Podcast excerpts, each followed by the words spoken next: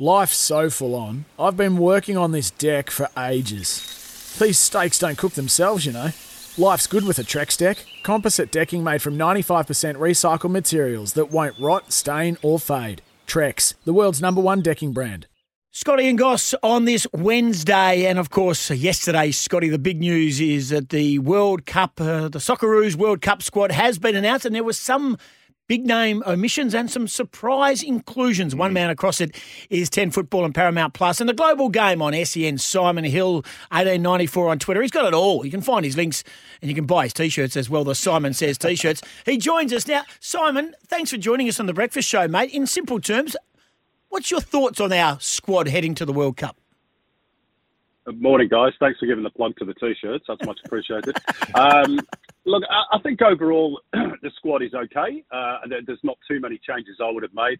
Uh, there are there are two, maybe three big uh, talking points. Uh, the omission of, of Mitch Langerak is certainly one that personally I don't agree with. Um, I understand Graham Arnold's reasons as to why he's done it, but uh, for me, Langerak is the informed goalkeeper at the moment. And with Matty Ryan having a little bit of a knee injury and not playing regularly for FC Copenhagen, I would have thought Langerak would have been a shoe in. So that, that's the biggest surprise for me. Um, the other one is that Trent Sainsbury, who's actually Arnold's son-in-law, so that'll be an interesting Christmas conversation around the dinner table, uh, has been left out as well. Uh, now Trent is one of Australia's most experienced defenders. He's not been in great form for Australia of late. He's not played a lot of uh, club football. Uh, he plays in Qatar, strangely enough, for Al Wakra. Um, but he's been training with Melbourne City the last few weeks. He's been omitted. Uh, and the other one is Tommy Rogic, maybe a little bit less controversial, although he's one of Australia's most talented players. Uh, he's not had a lot of game time, only just changed clubs to West Brom in, in the English second tier. So those are the three big omissions. But I think other than that, uh, you know, overall the squad is is probably pretty much what we expected. Simon, who's the uh, the ends or the, the keys in this squad that we should all be excited about? The ones that are going to uh, tear it apart, that we can sit from afar and go, "Yep, Simon Hill told us about him." well, we hope that, we hope this is the case. Uh, look, I'm very excited by the fact that Garang Kuol is there. Uh, this young kid is the best young Aussie talent that I've seen. Well, I mean, there was Daniel Arzani a few years ago, and unfortunately that's not quite worked out as yet, although he is doing uh, okay back in the A-League with Macarthur. But uh, Garang Kuol is a very, very exciting young talent. He's only 18. Uh, he's just signed for Newcastle United in the English Premier League. He's on the plane. He won't start in, in Qatar, but he, he might come off the bench. And we've already seen in the uh, the A League All Stars game against Barcelona, he's not scared of taking on world class defenders. And uh, I think he could be certainly one to look out for. Jason Cummings is another. He's Central Coast Mariners uh, club teammates. Uh, he obviously speaks with the, the broad Scottish accent, yeah. um, but has a mum that was born in WA. Uh, so he's got something to prove as well at this uh, World Cup. Um, so there's a couple of players that you know are, are, exciting potentially. We're in a tough group, but uh, you know hopefully we can go and give a good account of ourselves, and those players that I mentioned can uh, can put their name up in lights. That's a bit of a worry, Goss. Jason Cummings has got a mum that was born in WA. I'm just going to have a chat with mum the Savo this could be really interesting. Ah, yes, the great Cummings name. Well, mum, mum, mum, uh, what have you been doing? Uh, it's good to see this Cummings rise to an international prominence rather than just sort of get stuck in Australia. Whatever. Uh, Simon, may I just ask you? No, no A League defenders, no A League midfielders in the squad, but we do have the five attackers and a couple of goalkeepers. What does that say for our squad overseas in regards to? And we, we talk about Rogic not being there, but we talk about our our attackers coming from the teams on home soil. What do you make of that? Well, look, you know, this is the nature of a global game. Uh, if you look through the squad, I think there are uh, 18 out of the 26 uh, in total. That includes those seven uh, domestic-based players that have, have, started their career or at least passed through the A League. I mm. mean, you know, that, that's what our, our competition is supposed to be about: developing players. Um, some of them go overseas, some of them stay here, some of them come back at the end of their career. Matt Leckie is a good, you know, example of that. He had many years uh, overseas in Germany, particularly with Hertha Berlin. Um, so it's just the nature of, of the game that is played right around the world, and I, I wouldn't read too much into you know where they're playing at the moment, whether it's good, bad, or indifferent. Mm. Um, uh, you know, obviously, as somebody who covers the A League, I, I hope those players who play domestically go and and prove themselves on the world stage because it makes people here sit up and take a bit more notice of our competition and maybe give it a little bit more respect than it than it gets at the moment. Uh, I don't think there is a sporting competition in the world that gets so much hostility uh, from its own population as the A League. Quite frankly, that's only my personal opinion. Um, but uh, yeah, the, the, the, makeup, as I say, is is pretty much as expected because we operate in a, in a global environment. How far can we go in this tournament? Oh, yeah. What's an acceptable performance? And again, every year we just want to get to certain stages, win some win, you know, win the winnable games, and, and put on a good show. From from a purist's point of view, what's an accepted uh, uh, expectation going into the World Cup?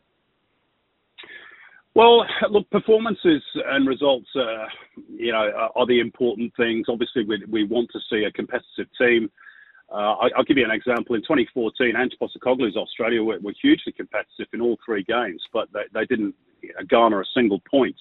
Uh, so the two have to dovetail together. Uh, I, I, think the bare minimum in this tournament is we're looking at a win. That's what we'd like. Yeah. Uh, we haven't won a game at a World Cup since 2010 when we beat Serbia by two goals to one. Tunisia, the second game in the group, is very winnable, in my opinion. And if we were able to jag a, a point from one of the two other games against France, which is the first one, or Denmark, which is the last game, then you know we're, we're looking potentially at qualification for the round of 16. Now, if, if Graham Arnold does that, he's a national hero because he's then, you know, equal what Guus Hiddink did in 2006. It's a tough group. We're not favourites. There's no doubt about that.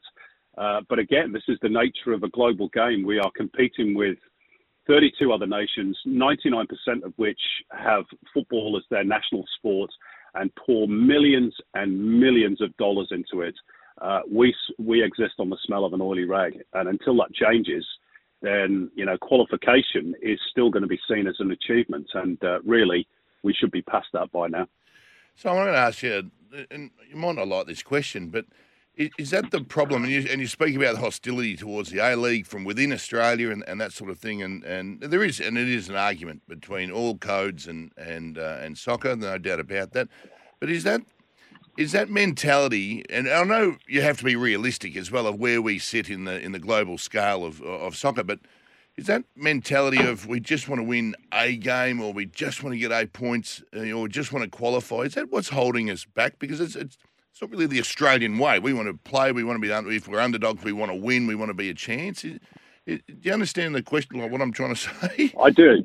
I do. Um, and if you, if you don't mind me saying, you, and I hope you don't get offended by this, that's a very Australian way of looking yeah. at things. No, I'm not um, offended at all. It, right. It's yeah. because, sorry, and, and, I don't mean that to be disrespectful. No, no. It, it's because that in, in the other sports, uh, and, and with respect to the other sports, you know, you're looking at cricket, rugby, rugby league, uh, the sports where Australia compete and, and win things internationally. You, you're up against, at best, you know, three, four, maybe five other nations that could possibly win these tournaments. So, you know, Australia always going to be among the favourites, and because they are, you know, culturally more mainstream in this country, of course, you know, they take uh, some of the best athletes as well. Mm. Now, in football, you, you're dealing with a global phenomenon, uh, a sport that uh, other countries plow, as I say, millions, sometimes billions of dollars. I'll give you one very little example.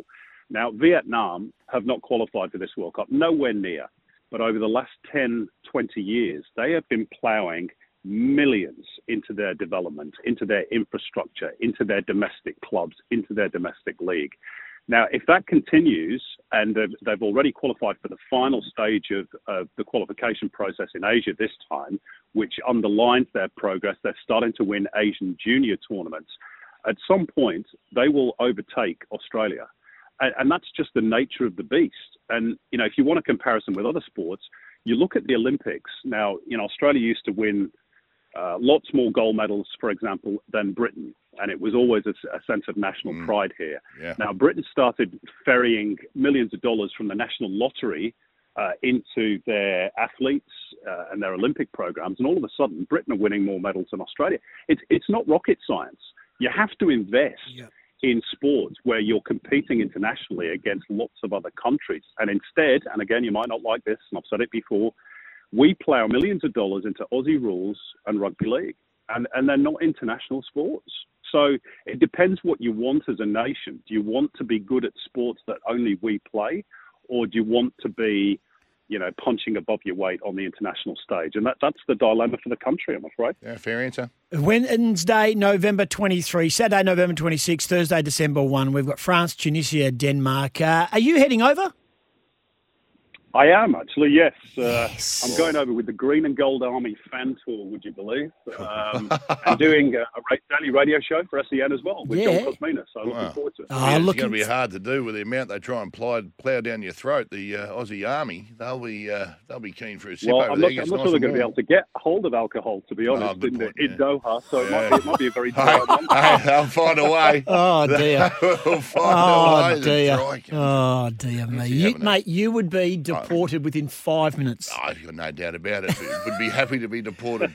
All righty. Looking forward to it, mate. Uh, appreciate it. This has caused plenty of uh, fallout. The Australian team, the, the Socceroos squad for the World Cup, uh, and it continues today. The, the Sainsbury, the Rogic, um, uh, the and the Graham Arnold, but he has pulled some magic strings in more recent times to get the to get here. So uh, I'm won't be surprised if he uh, un- unearths a, a magic combination for these games over there starting later in the month. Appreciate your time, Simon, and uh, once again, have a safe trip and enjoy.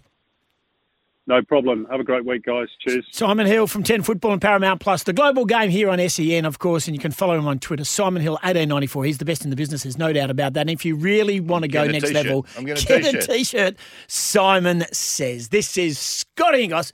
Go the Socceroos.